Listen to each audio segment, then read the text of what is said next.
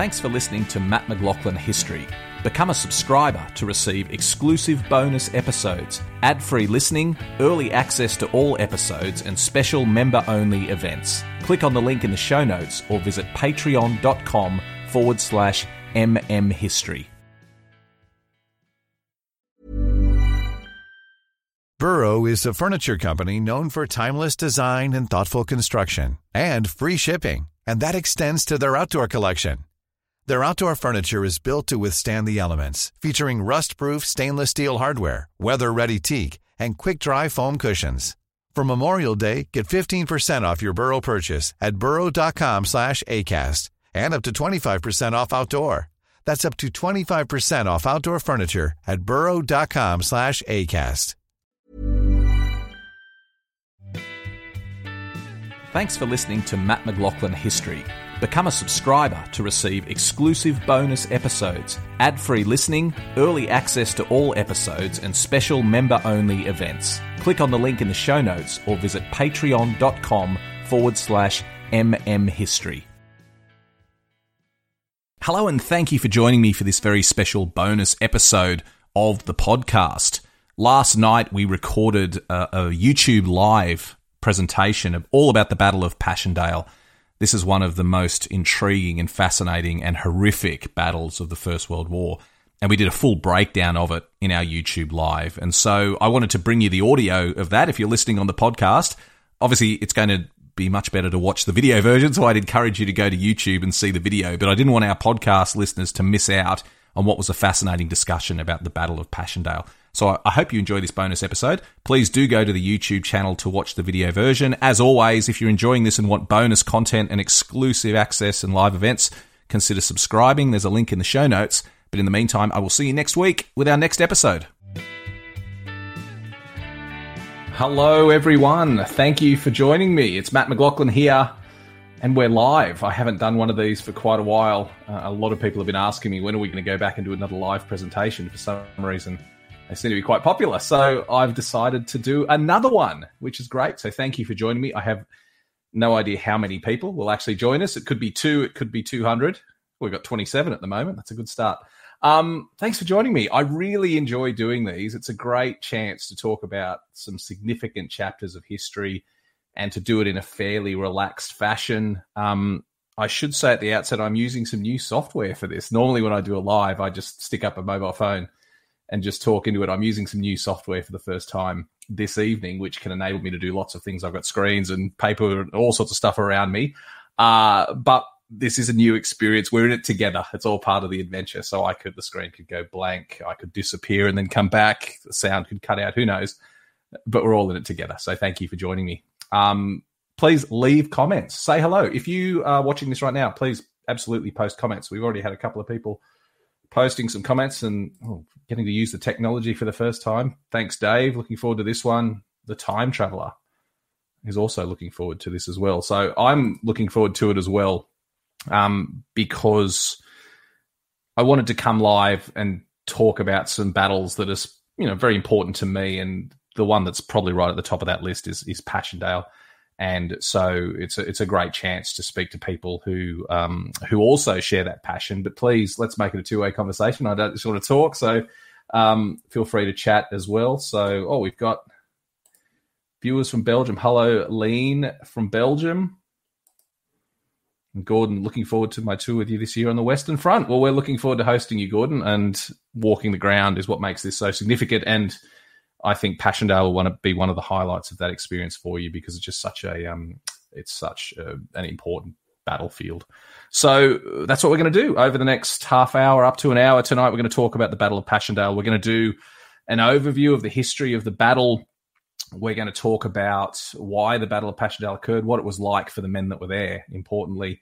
Um, and then I thought at the end we could do a, a what you can see today because that is the key walking the ground is the thing that I love doing more than anything else. So um, that's the plan. Um, as I said, bit of housekeeping. Please do leave comments. Um, exits are located nearest to wherever you are. Toilets are in your own home, so please use those if you have to.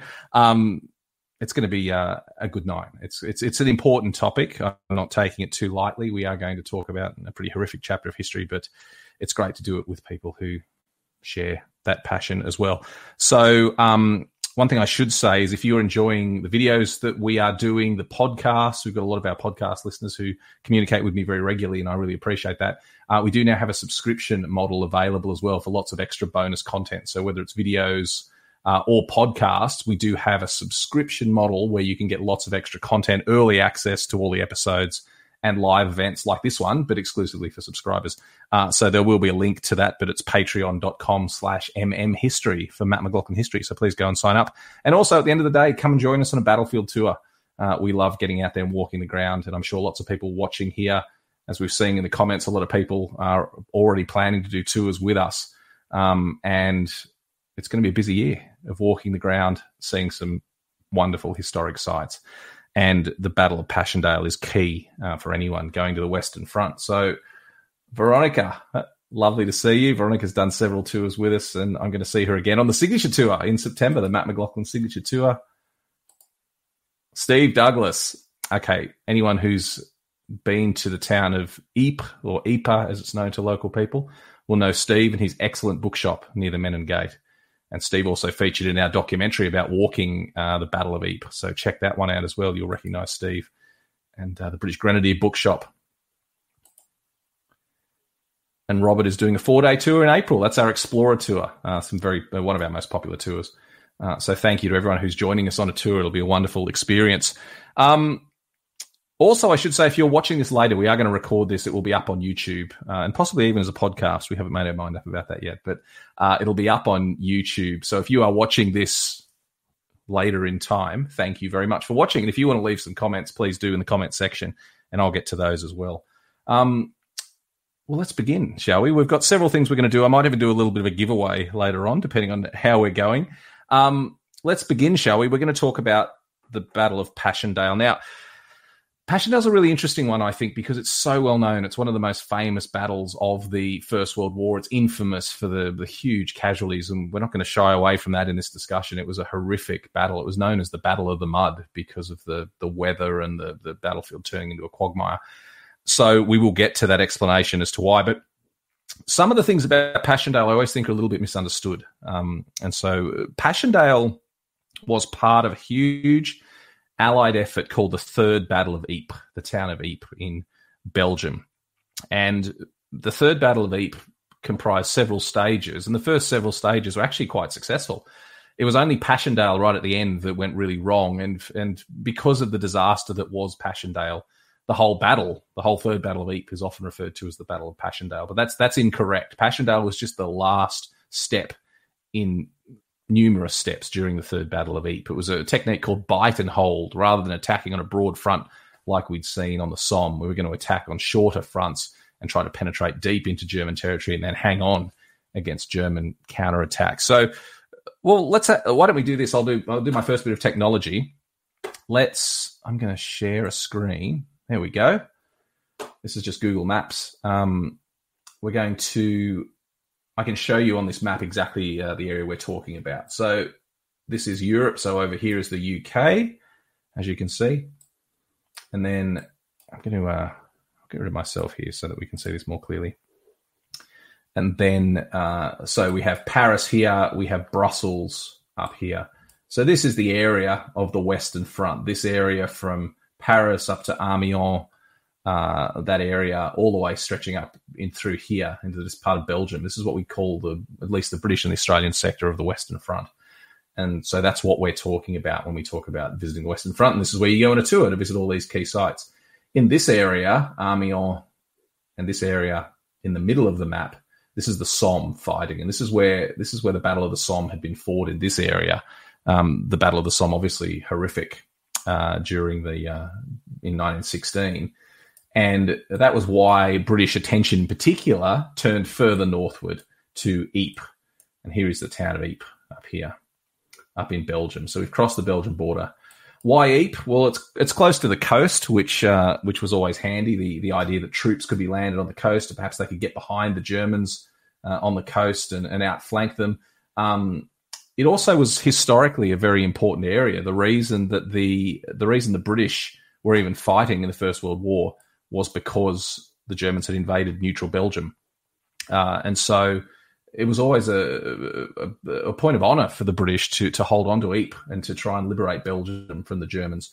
But also historically, this is where Britain had always fought its battles. This is a very um, significant spot for the British to fight uh, in battles throughout throughout time. Um, Waterloo is not far down the road from a century earlier, and even going back to medieval times, the British had often fought uh, in Flanders, and so this is the area that we're that we're talking about.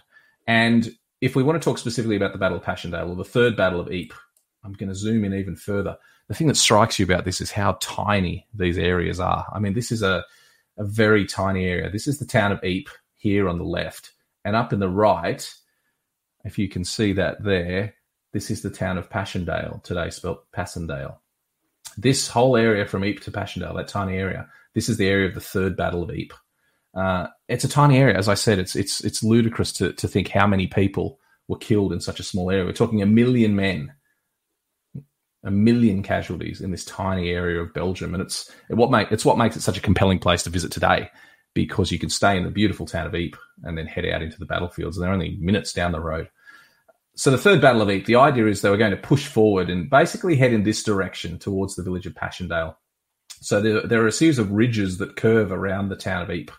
And to the south is a ridge called uh, the Messines Ridge. Uh, and then curving around to the east of Ypres is, the Passchendaele, the Broodseinde Ridge, uh, famous famous names in battlefield history. And so the plan was for the British to push forward towards the, the, the village of Passchendaele and to capture this ground. So there are several stages, and we're going to go through those. Before we do that, why don't I show you? I'll bring up now a battle map to give you an indication of exactly what we're talking about. So here is a battle map showing the battlefield around the third battle of Ypres. Uh, and so we can see the town of Ypres there uh, on the left. And then these red lines, the solid red line indicates where the British were at the start of the Third Battle of Ypres. And then you can see these successive lines going out in this bite and hold strategy. So the Battle of Menin Road, the Battle of Polygon Wood, heading out. Again, names that would be very famous to people who know the history of this. And then the final line on this map to the right shows the eventual line that the British would reach uh, at Passchendaele um, over a course of a course of much fighting. So we should also remember, like so many things to do with the First World War, this was a collective effort. This was a collaborative effort. We we as Australians tend to just focus on the Australian efforts, and they they were really really important. 1917 was the year that cost Australians more casualties than any other year of the war. In fact, any other year in our military history. Uh, about 30,000 Australians, I think something like 38,000 were killed or wounded in the in the battles in in 1917. So we're talking in this area and also down in Bullecourt in France. So we tend to focus very strongly as Australians on the Australian operation, but I would implore you not to forget about our colleagues on both sides of us. This was an allied effort. The New Zealanders fought alongside us at Passchendaele and Broodseinde Ridge. The uh, Canadians played a huge role in the final capture of Passchendaele. Um, and of course, let's not forget the British. This is a looking at this map, you can see it's a very wide map, and it's British. It's even though the Australians and the New Zealanders are occupying part of the middle, there's British troops on both sides. So let's not forget about the contribution of the British, which is um, really important and and uh, as as something that we occasionally overlook uh, in the Anzac nations. So that's the third Battle of Ypres. So why don't we talk about the battles that led to the Battle of Passchendaele? Because we can't look at Passchendaele out of context. And so let's talk about the battles that led to the Battle of Passchendaele. So the first one of these was that ridge that I talked about south of the town, the Battle of Messines. The Battle of Messines started on the 7th of June 1917, uh, and it was a huge success. The, the Battle of Messines took place in very fine weather. The it was it was um, the, the the key feature of that battle was the detonation of 19 huge mines beneath the German lines, which obliterated large sections sections of German trench and enabled the the, the Australians, the, the the New Zealanders, and the Brits to to cross the German lines and capture that high ridge. And there's an example. You can see the high ridge in the background. These are Australian troops advancing at Messines in June 1917, and it was a huge success. The Battle of Messines. Uh, it was over within a couple of days. They'd captured the German positions. They'd put them, push them off the ridges, um, and it was a huge success. And so Messines, up till that point, was considered the greatest success of the war. Uh, and so we shouldn't forget that even though Passchendaele would eventually be a huge disaster, there were some pretty good victories in the lead up to that battle. Um, thank you for all the comments we've got here uh, early in the tour in April. Um, people watching from Vietnam. Um, so thank you very much for these uh, for these messages. Hello, Wayne from Adelaide. Good to see you. Thank you for joining us. And then thank you. So um, time traveler said bloody April. They called it in 1917. That's true. The also the air war in 1917 was horrific as well. So the Battle of Messines, a great success. The start of the Third Battle of Ypres. It's not generally considered to be part of the Third Battle of Ypres, uh, but it's worth mentioning because it set up the attacks on the on the ridges to the east of Ypres that we described in the other map. So that was the Battle of Messines. I've included it here because I think you can't talk about what happened in the Third Battle of Ypres without also mentioning Messines. Let's move on now. The, the battles that really signified that, that began the Third Battle of Ypres. Now, I'm doing this from an Australian perspective. The British troops started attacking earlier and also achieved great success. I'm an Australian historian, so I'm doing this from an Australian perspective. But once again, don't forget the contribution of British and, and other troops as well. So I wanted to show you these blokes from the Battle of the Menin Road. So the Menin Road was the first phase of pushing the line out and capturing ground uh, in the during the Third Battle of Ypres. These three blokes are the Seabrook brothers, and it's a story that many of you will have heard, but if you haven't, you really should know about it. So this is this is George and Theo sitting in the front, and their brother William in the back, their younger brother. Um, these are the Seabrook brothers from Sydney. Uh, they all joined together. They all went off to fight, and on the on the twentieth of September, 1917, during the Battle of Menin Road, George and Theo were advancing together. They were both privates. William was an officer; he was a lieutenant. Uh, they were advancing. George and Theo were advancing when a shell landed and exploded and killed them both. The single shell, and their bodies were never recovered. Um, and uh, so they're now recorded on the Menin Gate in Ypres alongside 6,000 Australians who are missing from the fighting in the Ypres salient. What they didn't know was that their younger brother William had been wounded the same day, uh, and William sadly died the next day. So the three Seabrook brothers, George, Theo, and William, were all killed within 24 hours of each other. Um, William does have a grave. He's buried at Lijssenthoek Cemetery. Uh, behind the lines near the town of Poperinghe. So I think when we talk about the Battle of Menin Road, again, a huge success. The thing I do want to say about these battles is the really significant the really significant part of these battles was the role of artillery. And this is something that the Allies had worked out very effectively by now. The idea of the creeping barrage, a barrage that would, would burst ahead of the troops, just a short distance ahead of the troops, and protect them from the enemy. And they would advance behind this creeping barrage. And I saw a quote from Charles Bean, the official historian, who said effectively it was the artillery that won the ground. The infantry merely occupied it after the artillery had done its work that's a slight exaggeration, but it does illustrate the point. And and it was at Menin Road that Bean also said that the the barrage roared ahead like a Gippsland bushfire was how he described it. And I think that's really important because it's going to change by the time we get to Passchendaele. And the thing that will change is the weather. Uh, and so we're going to um, discuss the weather and the significance it played in the battle. And weather is crucial on battlefields uh, throughout time and across the world. Uh, and there's a perfectly good example of it here. So just remember that when we talk about what happened at Passchendaele is the, the importance of artillery and how the lack of it uh, would change the dynamic of the battlefield um, by the time that Passchendaele rolled around. So a couple more comments through here. Did the tour with Pete Smith. Fantastic. Got to read the ode at the Menin Gate. Wow, that's a really wonderful experience. Um, Pete Smith is our number one guide, uh, a good mate of mine. I'm looking forward to seeing him when I head over later in the year over to the battlefields. Um, so that was the Battle of Menin Road. Moving forward to the next battle in the Third Battle of Ypres.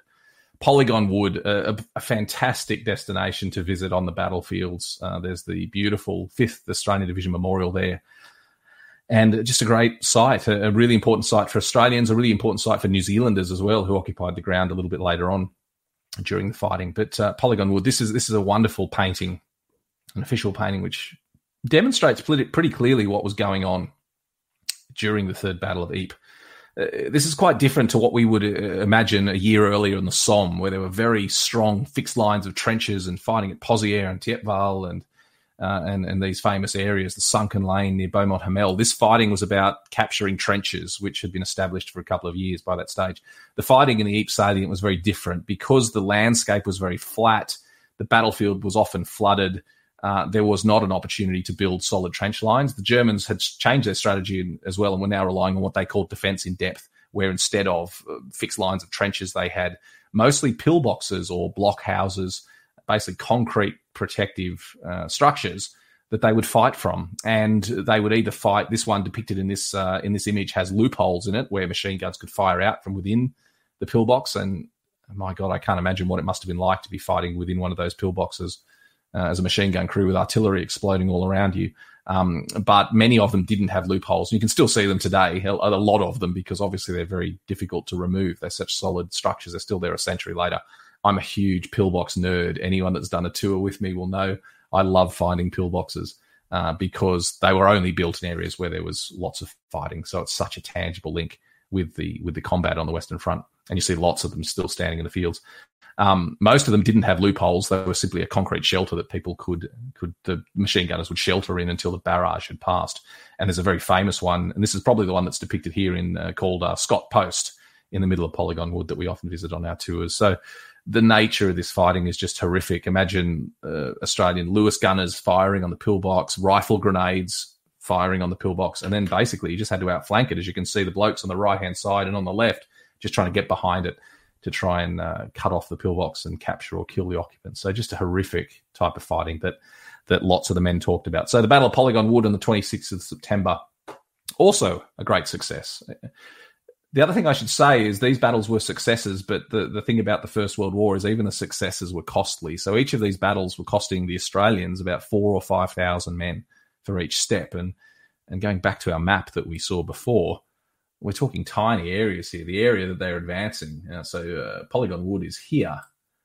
So we're talking basically just this area. Polygon Wood to Zonnebeke is the, is effectively the area that was captured uh, during the Battle of Polygon Wood. and Five thousand casualties to do that. Um, so the, the, the nature of casualties, even in the successes during the First World War, um, really quite horrific. Um, True Blue Conversations, Adam Bloom. Hello, Adam. If you haven't checked out Adam's podcast, True Blue Conversations, you absolutely should. Um, he interviews some fantastic veterans and first responders. It's really great to see. Um, very true. Adam Scott's post is a very moving spot to stand and reflect on the battle. It's it's always great to find those uh, those tangible connections with with the fighting. I love I love doing that. So so Scott Post is a great place to do that. So carrying on our history, third battle of Ypres. The next stage of the battle was the Battle of Broodseinde Ridge, and this is a real photo here which shows you you can see the pillbox in the background, the tangle of barbed wire that uh, that blocked off the that protected the pillboxes, the smashed landscape, and the duck boards, the famous duck boards, these wooden tracks that were built to enable people to cross this broken ground. Up until this point, so Broodseinde Ridge, the 4th of October, the weather had been excellent. The, uh, the autumn weather had held very well. The, the British were very lucky that the weather had held. The, when I say British, I mean British Australians and New Zealanders. The weather had held. The advance had been very effective. The artillery was able to operate. And what we should remember is as we advance each step during the battle, we've got to, before we launch the next step, we've got to be able to re, uh, reposition uh, for the next stage of the battle. And so that involves bringing up fresh troops, bringing up supplies, digging defensive positions, fighting off German counterattacks, but really importantly, bringing up artillery for the next stage of the advance. So the artillery has a limited range. And so each stage of the advance, artillery has to be brought up. So the, so the battles are about a week apart loosely to enable the artillery to be brought up, fresh troops to be brought into the line, reinforcements, supplies, uh, the dead to be taken away, um, new positions to be dug. And when I say Australians, British, Canadians, New Zealanders, it wasn't the same troops fighting uh, fighting battle after battle. A, a, battalion or a division would fight and then be cycled out of the line, and the next one would come in. So this is the Battle of Broodseinde Ridge. Uh, so up to this point, very successful. And when you go to the Western Front, when you visit the Ypres salient, you can visit these places and see where this success was achieved and walk the ground. And you can drive across this ground in about 10 minutes. It's not very much land, but this was a key of great success during the Third Battle of Ypres. But something really important changed on the 4th of October the weather. It began to rain on the 4th of October. The, the guns were still cooling from the, from the action, and it began to rain. Um, and it didn't stop. It, it, started as a light autumn sprinkle. It then became very heavy, and within a few days, it was torrential. And the next phase of the battle was the Battle of Passchendaele, uh, which was scheduled for the 9th of October, uh, so five days later. and there was a big discussion about whether the battle should be called off because with the with the rain just persisting for the entire week, the battlefield turned to a quagmire. It was very difficult to get reinforcements up to the line. I read an account that where a relieving battalion was supposed to come up to the line, and it was supposed to take them 90 minutes. It took them 11 hours to fight their way through thigh deep mud. And imagine the state of the men through this. You can see it in this photo. Imagine the state of the men by, by the time they got to the front line. They'd be absolutely exhausted, but most importantly, artillery could not be brought up to support the men. So only a small fraction of the guns that needed to be brought up um, were available to support the Battle of Passchendaele. And in addition, um, the shells wouldn't explode in the mud. In pre because it had been dry in the previous stages of the battle, the shells had been fired. They'd explode. They'd throw up dust and smoke and create this barrier that that the Germans couldn't see through as the men advanced once it started to rain, the shells would basically plop down in the mud. A huge proportion of them didn't explode at all. And anyone that's been to the Western Front will know that because we still find them all the time, these unexploded shells. Um, but even when they did explode, instead of throwing up a wall of dust and smoke, it'd just be a bit of a plop and a, and a, and a blast. And so the artillery was completely ineffective in these later stages, and that was going to be disastrous for the Battle of Passchendaele. The decision to advance on Passchendaele is a controversial one. Um, I do see the point of the British commanders that they were trying to break through the German lines. They were trying to, they were already, they'd already forced the Germans back a very long way and they wanted to finish them off. Um, but at the same time, with the changed conditions and the weather, it was a bold call. Let me just put it that way. It's been a highly controversial decision. Whether you like or loathe Douglas Haig, the commander of the British, this is one of the examples that is given as uh, perhaps he wasn't doing as good a job as he should have. I'm not going to buy into that too much. I, I'm actually a fan of Haig. I think he did a pretty good job for the most part, but it was a controversial decision to keep attacking and to, to push on at the Battle of Passchendaele. And sadly, the um, the the men that would pay for that with the blokes in the front line uh, and the horror of Passchendaele. Um, so let's talk about Passchendaele itself. So I've got just a slideshow here to talk about specifically to give some of the demonstration of the horror of the Battle of Passchendaele. I mean, just just look at this battlefield. This is no place to fight a war, and it's quite extraordinary where you go there today. The the, the Tyne Cot Cemetery sits right in the middle of the Passchendaele battlefield, and so when you visit Tyne Cot, the world's largest Commonwealth cemetery, one of the most visited sites on the battlefields, you can see in front of you, you can see where the troops advanced successfully on October 4 during the Battle of Broodseinde Ridge. And then behind you is the killing fields of Passchendaele. And it looks nothing like this today. We're going to, later on in the presentation, we'll talk about what it looks like today. It looks nothing like this. Uh, and it's extraordinary. You, you can't make the leap of imagination to to what was going on at Passchendaele, to men drowning in the mud, to artillery guns stuck. I mean, look at the, the photo top right there, showing them trying to move the gun through the mud. You know, they've got trying to prise it with bits of wood. It's buried up to the axles, and in that situation, it, you just weren't going to be able to get enough guns up. And therefore, when the infantry went in, they were met with horrendous fire, uh, machine gun fire, artillery fire from the Germans, and and and were beaten back with severe losses. The the there's not actually too much to talk about in terms of the actual what happened in the action of the Battle of Passchendaele. It's basically men slogging forward in horrendous conditions that you can see here and getting mowed down by machine gun fire. So the Germans were suffering casualties as well. There were artillery guns firing. The Australians, the British, the New Zealanders did capture German strong points and overwhelm and kill the crews. This was going on. A, a couple of Victoria Crosses were awarded to Australians for um, for overcoming German machine gun positions. So the Germans were suffering as well, um, but not anywhere near the extent that the British and, and and, and the Allies were in their advance through the mud at Passchendaele. So this this is the horror of the of the Battle of Passchendaele. Um, just horrendous stories and here's another photo and a and a quote which I'll read now to describe. This is an Australian what he what he went through. Uh, so his quote is Belgian mud is incomprehensible to anyone who has not experienced it. If a shell has burst recently, it churns the ground up so that it is bottomless, and horses, carts, and even men have been known to disappear in it. On several occasions, we've had to dig people out. One man was up to his shoulders for four hours, and another his waist for one that I personally came across just imagine what it was like. Look at these poor buggers here. These are stretcher bearers, and there's one, two, three, one, two, three, four, five, six, seven stretcher bearers trying to carry out one stretcher case. Just imagine the strain that puts on an army. Trying to evacuate one wounded man took seven men, and look at this poor bugger up to his up to his thighs in mud. Just absolutely horrific. Um, th- there's no words to describe what was going on at Passchendaele during this fighting. And of course, if you're in the front line and trying to advance, through these conditions, there was mach- the machine gun fire was cutting you down from these pillboxes that were not being effectively taken out by artillery. We can't describe the horror of the attack on Passchendaele, and it broke down. There were there were actually two two stages of the attack. On the 9th of October, a, a, a smaller attack went in, which did okay but struggled a bit. And then on the 12th of October, in this sea of mud, uh, the British, the New Zealanders, and the Australians went in uh, and were absolutely mown down. It was really quite horrific. And the only cover on the battlefield was a narrow valley called the Ravebeek. And because it was the really the only shelter, one of the only places that provided shelter, men tended to gather there, and off many of them died there. Wounded men would crawl into that muddy ditch, and many of them died there. Just the horror of the Battle of Passchendaele is indescribable to give an indication of just the rate of firepower that was going on during the whole Third Battle of Ypres, this is the village of Passchendaele um, before and after the battle. And so this is really quite extraordinary. I, the good thing what we're doing here is this is what I do on the ground during a tour is I, I, I present these things to people on the ground.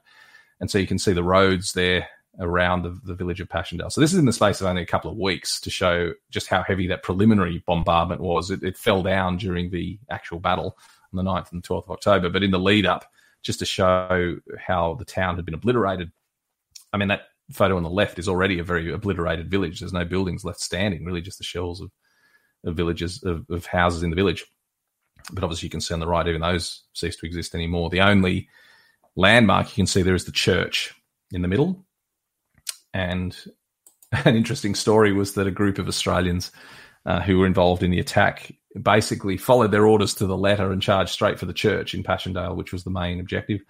Um, far outpaced the rest of the Australians that were advancing and found themselves on their own in the village of Passchendaele, um, completely surrounded by Germans, but not having been spotted by the Germans at that stage. And they were the only Australians to actually enter Passchendaele village during the fighting.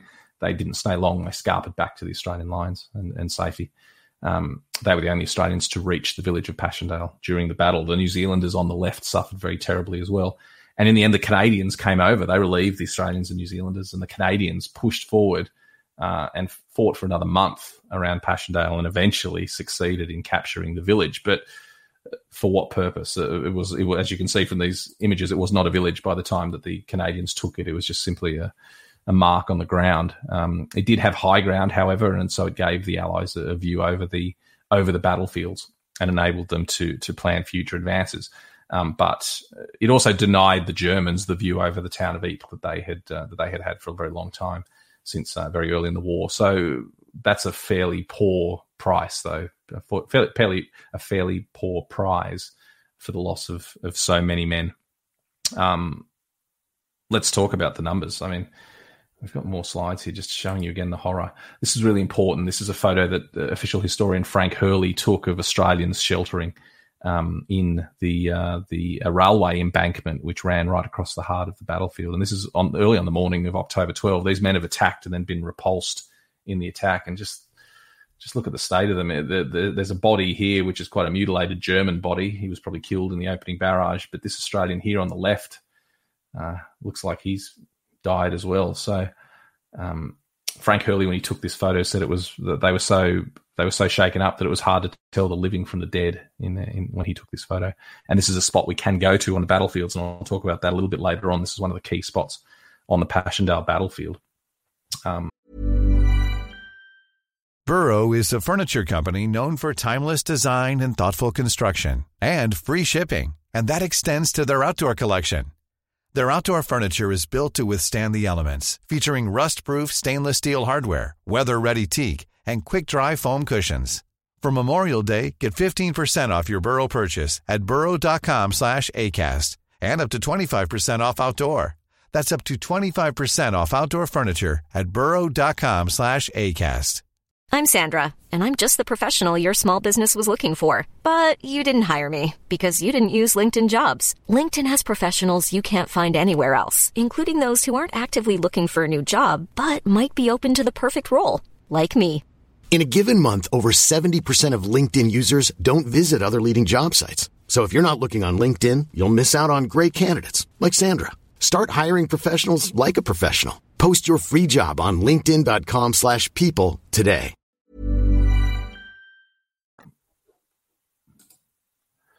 So we'll talk about that in a minute. Let's talk about losses because this is really puts it into context. So this is just for the Battle of Passchendaele, just this last stage on October 9 and October 12. Um, the Australians, so without any gains here, the Australians lost 4,200 men in in that day. So on the on the on the 9th of October, and then again fighting on the 12th of October, 4,200. New Zealand fighting on the 12th of October lost 2,700 men. It's the worst day in New Zealand military history. More men were killed or wounded on that day than on any other day in history, which is just extraordinary. Let's not forget the British during during Passchendaele. The British lost 13,000. So the British lost more than twice as many as the Australians and New Zealanders combined fighting alongside us. The, the poor old Brits don't quite get the attention uh, that they potentially deserve. Um, the Canadians who then took over and then captured the village lost 16,000 men between when they came into the line in the middle of October and the 5th of November when they captured the village. 16,000 men were killed. Just absolutely extraordinary. It's a really important site for Canada. We'll see that later on when we talk about walking the ground. Um, the Canadians also received nine Victoria Crosses, which is the most ever awarded in a single action to Canadians, even more than they won at Vimy Ridge, which is what they consider their Gallipoli. Um, the Germans, out of all this, lost only 12,000. So the, the, the, balance of casualties was very much weighted towards the Allies. It just shows what a horrific uh, experience it was. Overall, the entire Third Battle of Ypres, so British and Allied forces lost 310,000 men killed or wounded in the uh, in the battle, and the Germans lost 270,000. So we're, we're up around 600,000 men during the Third Battle of Ypres were killed or wounded. In the case of the Germans, captured as well. Uh, they the Germans suffered a lot of men taken prisoner, particularly in the earlier stages of the Third Battle of Ypres. So again, what I what I always say when you visit the battlefields is is what you can't get your head around is the scale, and those numbers just sum it up: three hundred and ten thousand Allied soldiers killed or wounded, 270,000 Germans. So just terrific for land that we can now drive across in six or seven minutes. And we say it's high ground, so that's important. It's not very high ground. It provides somewhat of a view, but it's not a, it's not a particularly significant uh, piece of ground that was captured for the cost of nearly 600,000 men. So those horrific figures um, really put the battle into perspective.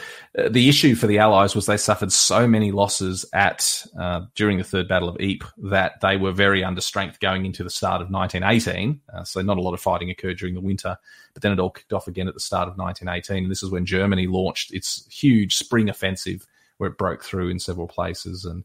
And um, if, in simplistic terms, when Germany nearly won the war in March and April 1918, uh, um, but some pretty heroic resistance by let's not forget the British, some outstanding resistance from British units, but also the Australians and the New Zealanders who were brought into line and the Canadians as well, held up the Germans in many places. So the, the, the huge losses in the Third Battle of Ypres really enabled the Germans to launch their big counterattack. The Germans also had been very heavily reinforced. That's a whole other story.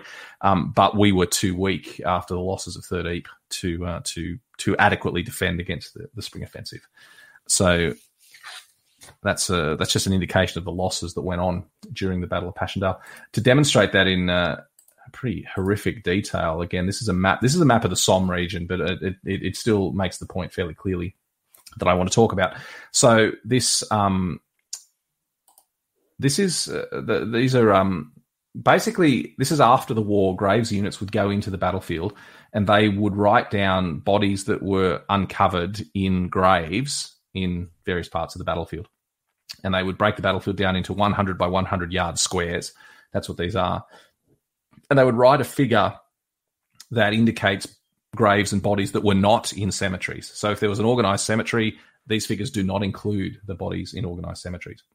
So if we have a look, some of these ones, um, you know, in square H and I, for example, they found five bodies in one 100 by 100 yard square. They found eight. They found two, 14 in one account.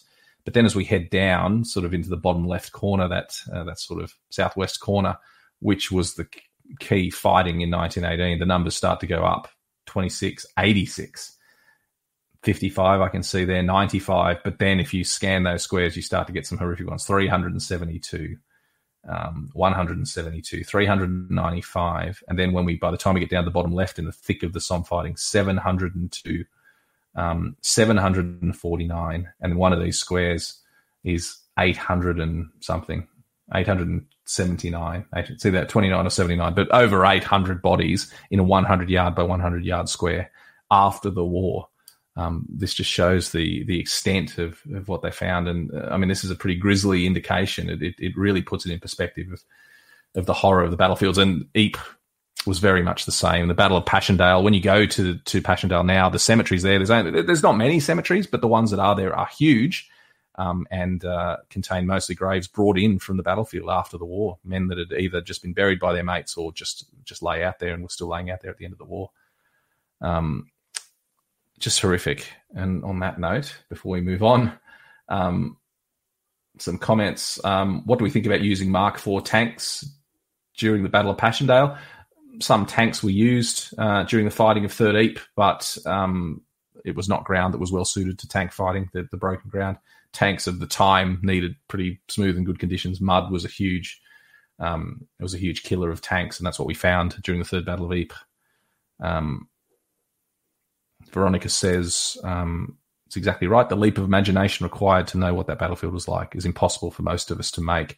You're absolutely right, Veronica. I know that, I mean, you stood there with me and we've looked out over this battlefield. I think it's a good thing that we can't imagine it. What you need is a taste of what the battlefield was like. You need some understanding of what these men went through, but there's no way we want to have a, a an exquisite vision of what they had to put up with. Um, my uh, so Wayne Wayne Champion says my relative Percy Champion was killed there October sixth, nineteen seventeen.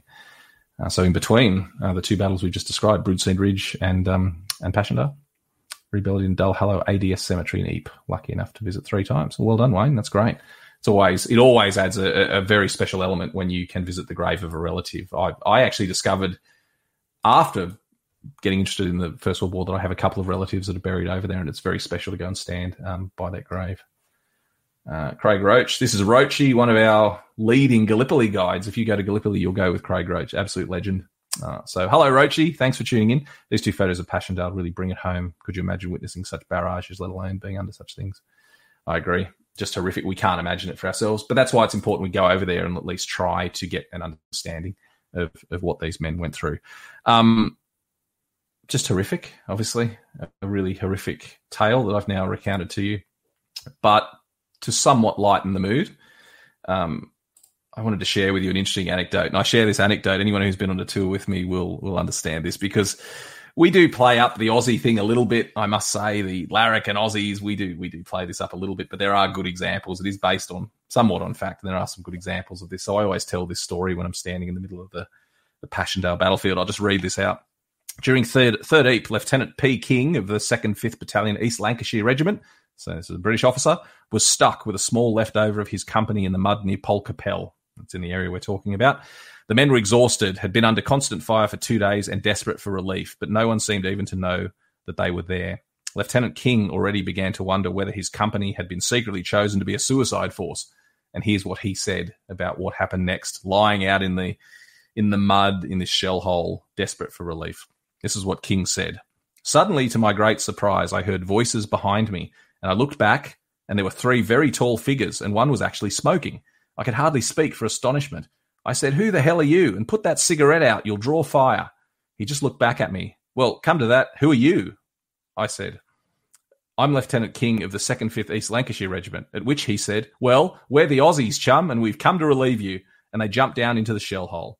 Well, naturally, we were delighted, but of course, there are certain formalities you've always got to carry out when you hand over. And I was a bit worried about that. So I explained there are no trenches to hand over, no rations, no ammunition, but I have got a map do you need any map references? He said, Never mind about that, chum. Just fuck off. They didn't seem to be a bit bothered. The last I saw of them, they were squatting down, rifles over their shoulders, and they were smoking, all three of them. Just didn't care. Um, excuse the salty language. Um, I always like to tell that when we're standing on the Passchendaele battlefield. As, as I said, we overplay the uh, the the Aussie larrikin a little bit, but I do love that quote from a British officer. I think that uh, that uh, it's a great yarn, um, which sums up at least the attitude of some of the Australians. So I do like to share that one. Um, oh, that's my last slide. I love that photo too of the Australians. It's been colorized. Whoever colorized that, you did a brilliant job. What a great photo of the Aussies. Just it's it's. I think that's actually on the Somme. I don't think that's in Ypres. Um, and it's it's part of the fifth. It's one of the fifth division battalions. But just look at, I just I just love the look of them in their slouch hats, um, relaxed pose. I think uh, every time I've ever posted that photo, it's uh, it's been very well appreciated by Australians. Just such a, such a great shot of Aussies on the battlefield, and that's why we visit the battlefields. um, to see places like this, to stand in their footsteps, to remember the Anzacs. Um, how many people have we currently got watching? Let me have a look. We've got 65 people. I think 65 people is enough for.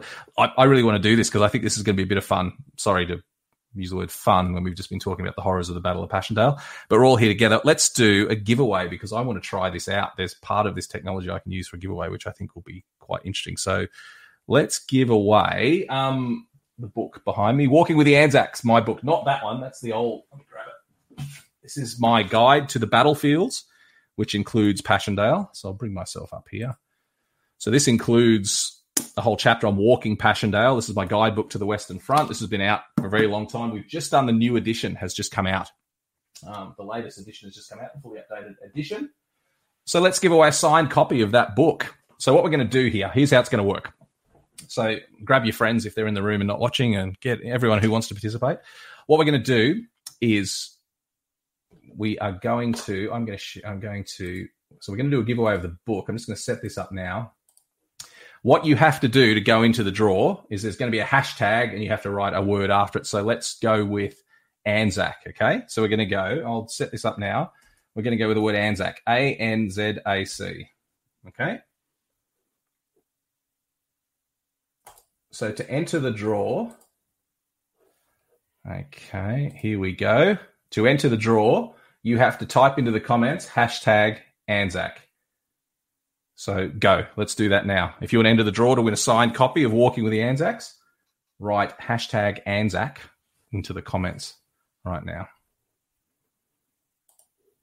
Let's go. We'll give people a few minutes to do that. We've had five entries so far. I'll blow this up so you can see what's happening. This is going to be fun. So, seven entries, nine, ten. So, we'll give a couple of minutes just for people to enter and then we'll do the draw.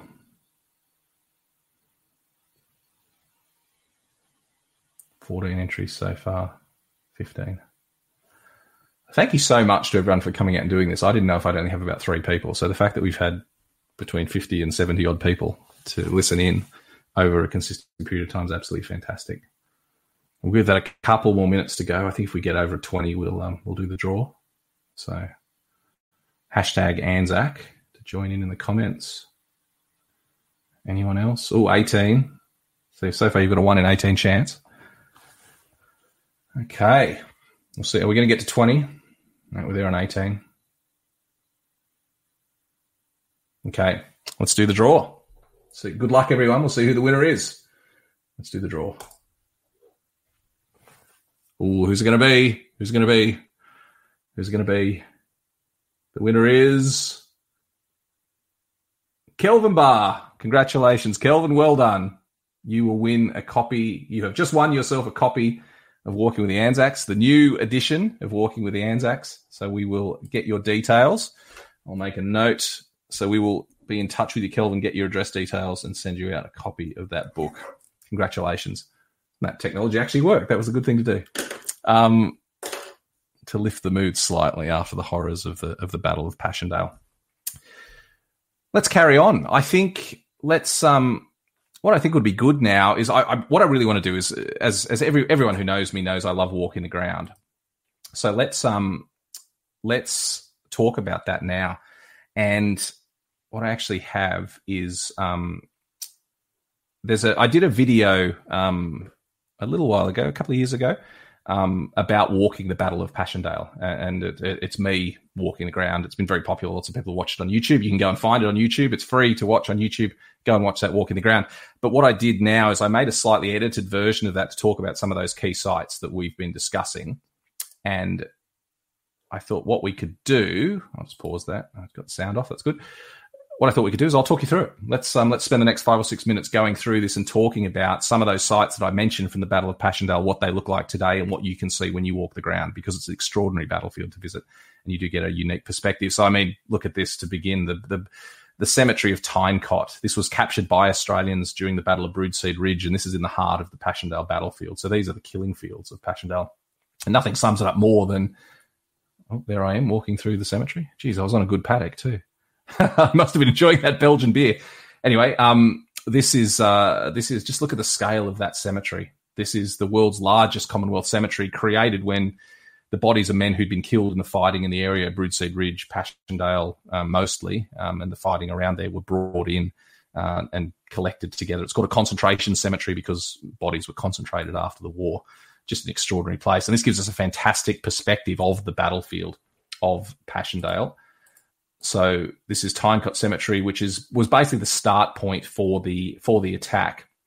And then beyond it, you can just see the steeple, the church steeple of Passchendaele village. So that is the Passchendaele battlefield. These are the killing fields, if you can believe it, where so many men lost their lives. That mud that we saw, this is these are the killing fields of, of Passchendaele. Really quite extraordinary.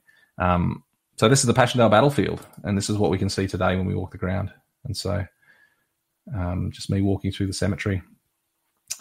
One of the key features of the fighting, as I said, was the the, the pillboxes or the bunkers or the blockhouses, and um, here's a good example of one. This one's actually in the in the cemetery that shows what it looked like at the time of, of the war. And there's, there's there's a couple of these in the cemetery, and they're really quite extraordinary because they've still got shell damage all over them. In fact, I think that's exactly what I'm saying as I stand there. But you can see the chunks of masonry taken out of the of the of the concrete by the shells landing. It's really quite extraordinary. I love tangibles on the battlefield, and when I take people to the battlefield, I want to give them tangibles you've got to be able to touch and feel the history. And this is a fantastic way to do it. Actually standing there seeing chunks of concrete taken out of pillboxes by Allied artillery is absolutely extraordinary. So this is um, a fantastic spot to visit. When I first visited the battlefields about 25 years ago, I was blown away by this spot. Pardon the expression. Uh, just an amazing spot to visit and, and, and to stand there and touch that concrete and feel that history. So an amazing spot. And as I recall, buried just in front is that chap there. I'll show his face again. This is Clarence Jeffries. He was a captain and he was uh, 34th Battalion, I think, from memory, was killed during the Battle of Passchendaele, capturing a pillbox. If you go to the Anzac Memorial in Sydney, which you absolutely should in Hyde Park, there is a, a depiction there, a diorama of this attack where Clarence Jeffries is capturing this pillbox. He was killed during that attack. And it's actually a, a sad story. His body was missing, and his father, knowing that he'd been killed, came over after the war to try and find the body of his son and actually spent several weeks searching the battlefield and was unsuccessful. But soon afterwards, a, a, body was found wrapped in a ground sheet with initials on it that indicated it was it was Captain Jeffries. So Captain Jeffries, for his fantastic work, was awarded the Victoria Cross. There's one of um, my baby son is in the background is saying good night. Um, the uh, the there are a couple of Australians uh, Victoria Cross winners buried in Tyne Cot Cemetery. So extraordinary place. So that's uh, so that's Tyne Cot. Um, I do want to bring up. It's a good point here from Craig Simpson. The photo of the dead and alive diggers with a limbless corpse always puts things into perspective. It certainly does. Just imagine what that was like. This is an important quote too from Michael Everett. Belgium has the best beer. I would heartily agree with that. There, there is nothing better than visiting the town of Ypres, and I, I described Ypres as it's a bit like an old friend visiting the town. And um, enjoying a cold beer at the end of a long day of remembering the Anzacs is a really special thing to do. Um, so I, I love Ypres. I love Flanders and Belgium. It's a fantastic place. Um, do you have some tips for someone who's training to become a guide in Ypres? Um, great question. Um, it's a slight diversion, but let's discuss it briefly. Um, firstly, know your stuff is the thing. Know know about the history. Um, there are some courses you can do. There's the Guild of Battlefield Guides out of the UK that do an accreditation course. Um, but I think if you're in Belgium, um, you can align with a number of um, of companies that that operate tours. And um, the the secret is knowing your stuff. You have to know and be able to convey the, the, the history of what went on on the ground. But I mean, good luck if you can do that job. I'm jealous if you can take on a job as a full time battlefield guide. It's something I'd love to do. Let's carry on with our exploration of the Passchendaele battlefield.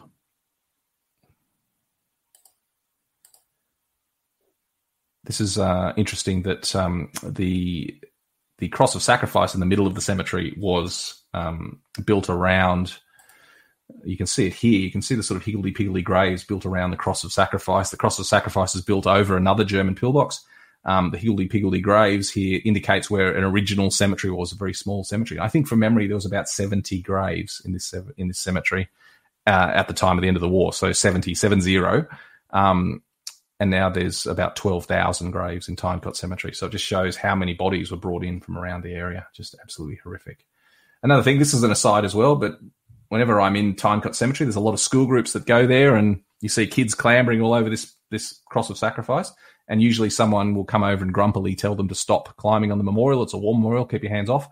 And what I say to them is, if you look closely at this memorial, you'll see those are steps built into the side. This was intended for people to climb on it, have a perspective across the cemetery and the battlefields. Sometimes we can, can get a little bit precious with these things. So you can see the steps, and that's actually a seat at the top of the memorial. We can get a little bit precious with these things sometimes. And I think if kids make the effort to come to this cemetery, it's fantastic that they that they make the most of it and get a view across the battlefields. So it's a German soldier killed defending the pillboxes in Tyne Cot Cemetery. So there's that is the cross of sacrifice with the steps leading up to it built over the German pillbox.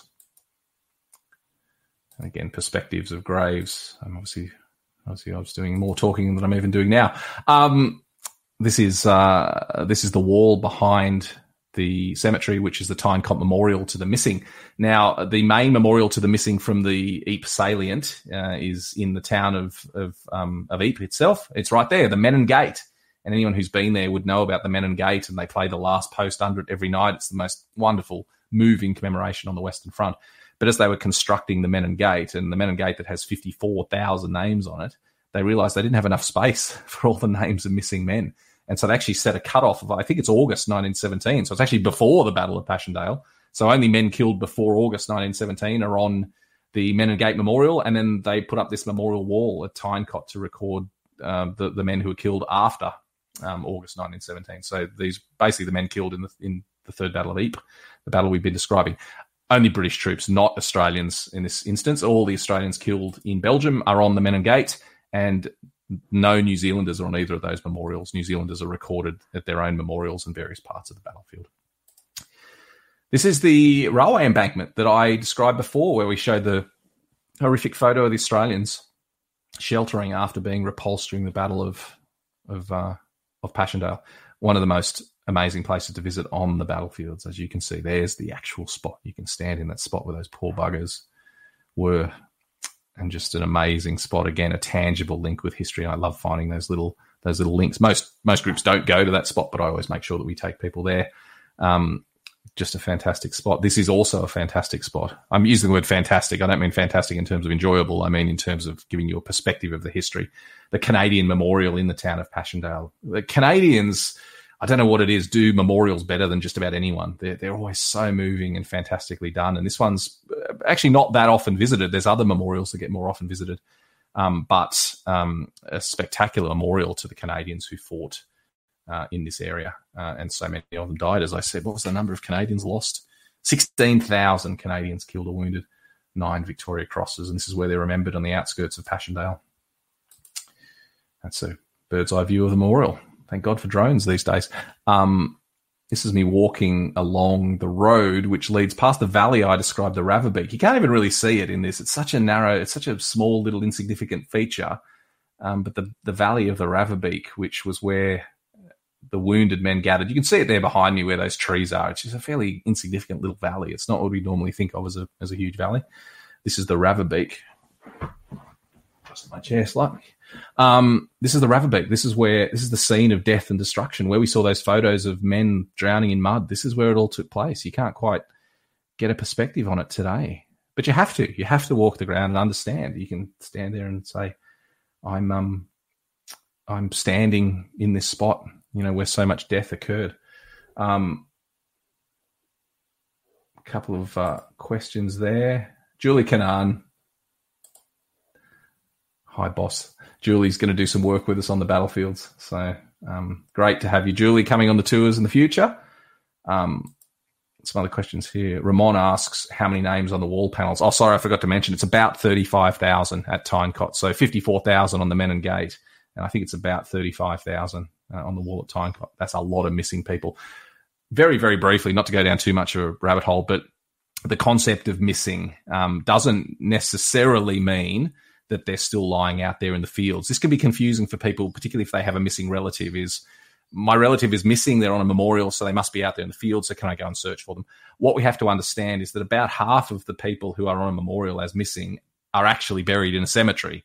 We just don't know which man is in which grave. So uh, the, the, the cemeteries are, if you go to somewhere like Tyne Cot, I think of the 11,000, nearly 12,000 burials, I think about 8,000 are unknown soldiers. So when you go to Tyne Cot, the vast majority of graves just say a soldier of the Great War, known unto God, or it might say an Australian soldier, or it might say a British sergeant, um, whatever little bit of information they can get. So about half of the people that are missing from the fighting in the First World War are are in graves. Uh, we just don't know which man is in which grave, if that makes sense. So if you have a relative who died in the war and is missing, there's a very good chance they actually are buried in a cemetery. And often, if we know what action they were killed in, and if, particularly if it was a small action, you can make a pretty good guess as to which cemetery they're probably lying in. You just can't identify which specific grave. So I hope that makes sense. So he's carrying on. This is a, another very moving Canadian memorial. So I'm going a bit deeper into this video than I thought, but I just can't help it. There's so many amazing sites in Passchendaele. It makes me desperate to get back over there.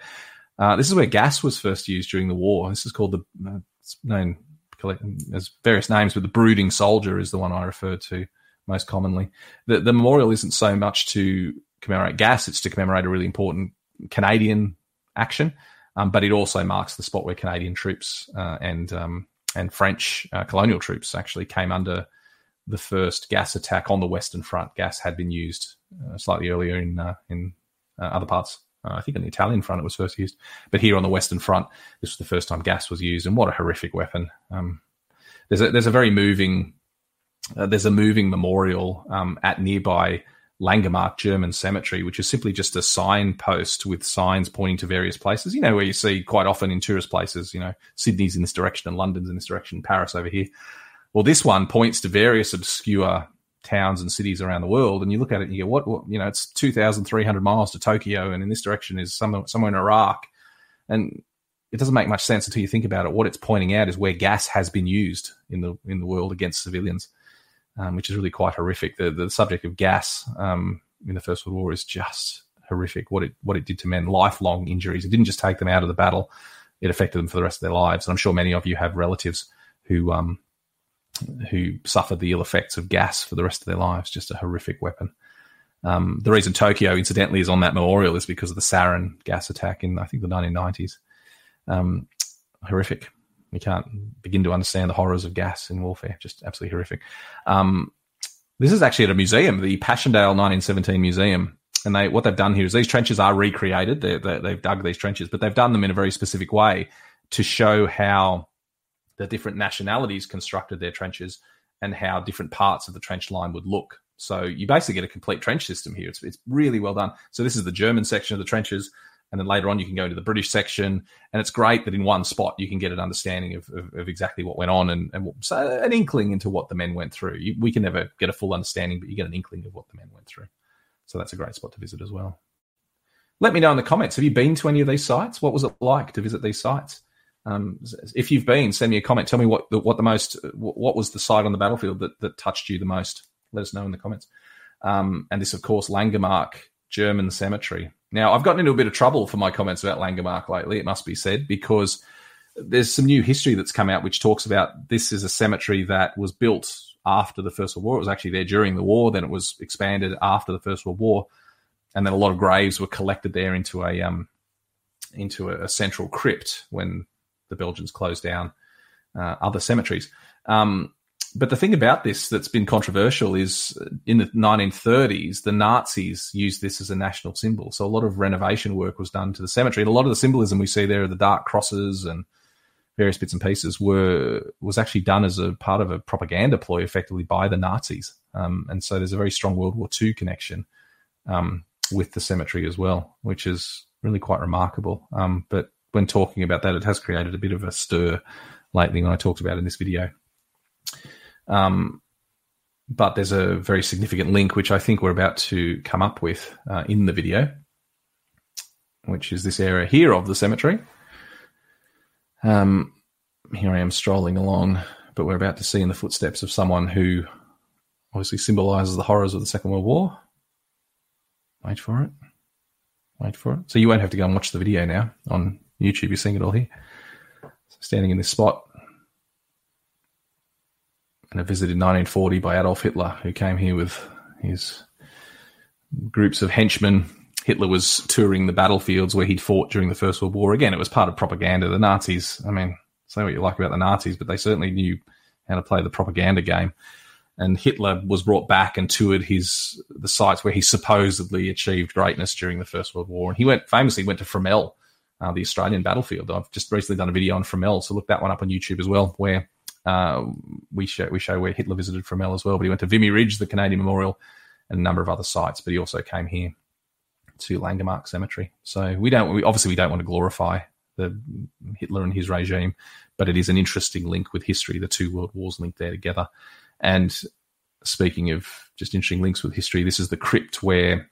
The, basically, after the Second World War, the Belgians, who were quite unthrilled at having been invaded three times in under a century by the Germans, um, basically closed a lot of German cemeteries, and the Germans were forced to collect their graves uh, together. And so they built this crypt at Langemarck German Cemetery. I think there's over 50,000 bodies now in the crypt, including a couple of British soldiers who were either, I've heard two stories about it. The two British soldiers were either prisoners who were buried in German cemeteries or in the collection of bodies to bring them to the crypt. They got a bit overzealous and grabbed a couple of Brits as well. So there's two British names on the memorials as well that commemorate them. And the comrade sculpture overlooking the uh, the fallen comrades. So that crypt still is used when they find Germans in this area. They will still use that crypt and open it up and uh, and, and put bodies in there and place them in the crypt. So I believe this is the end of the video, talking about the Battle of Passchendaele.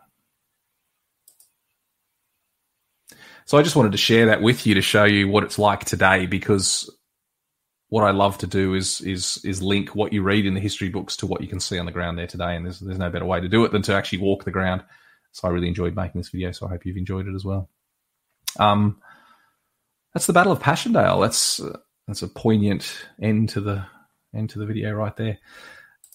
That's the um, that's the Battle of Passchendaele. A, a, a horrific moment. Um, not not not quite as horrific as we sometimes think because um, there were the successes. Let's not forget that Passchendaele was part of the Third Battle of Ypres, a very large battle with lots of successes earlier on from Menin Road, Polygon Wood, Broodseinde Ridge, but the Battle of Passchendaele itself just horrific. Um, so thank you for joining me. Uh, we've got uh, people commenting on their um, on what their the their not favourite, but the parts that spoke to them.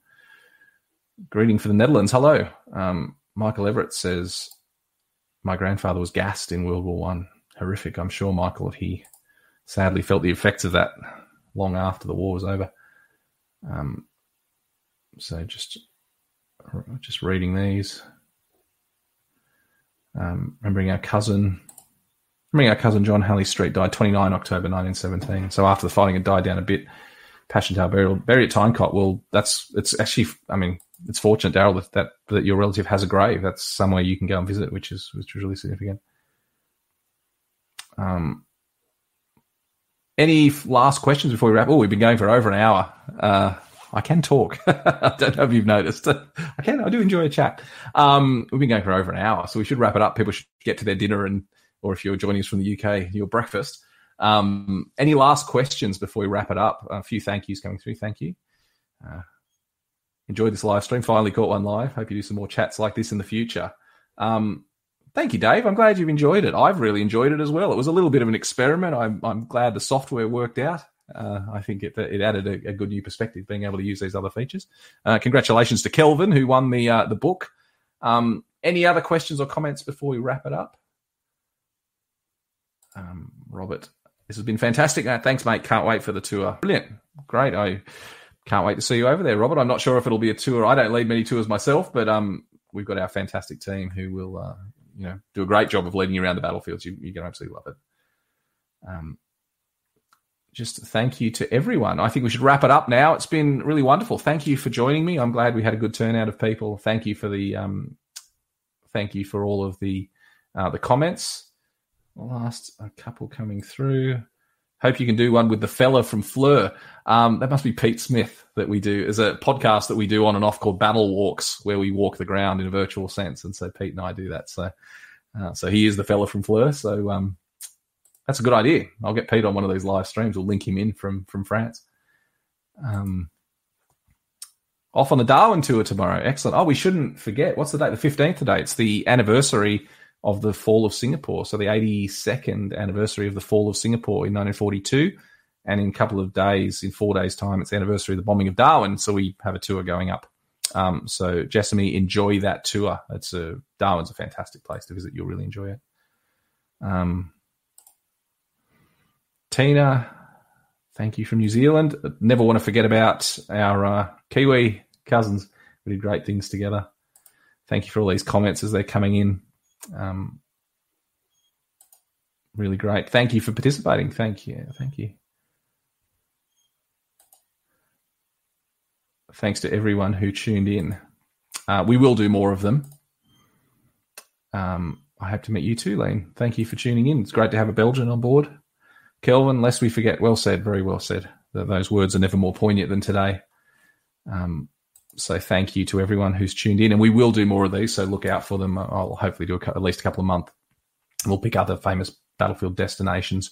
Um, it's been great. Thank you, everyone. I think we'll wrap it up now. Enjoy the rest of your evening if you're in Australia or New Zealand. Uh, enjoy your morning if you're in Europe, and just thank you very much for tuning in. Um, as I said, if you want this and more content, do consider subscribing um, because we do lots of extra great content on our Patreon page. Um, there's a link. Um, there's a link in the uh, in the bottom um, in the show notes to uh, to subscribe. So please do consider subscribing and getting lots of bonus content and exclusive live chats like this one. But in the meantime, thank you for tuning in, and I will see you next time. I am live on YouTube, and like always, as Kelvin said, lest we forget.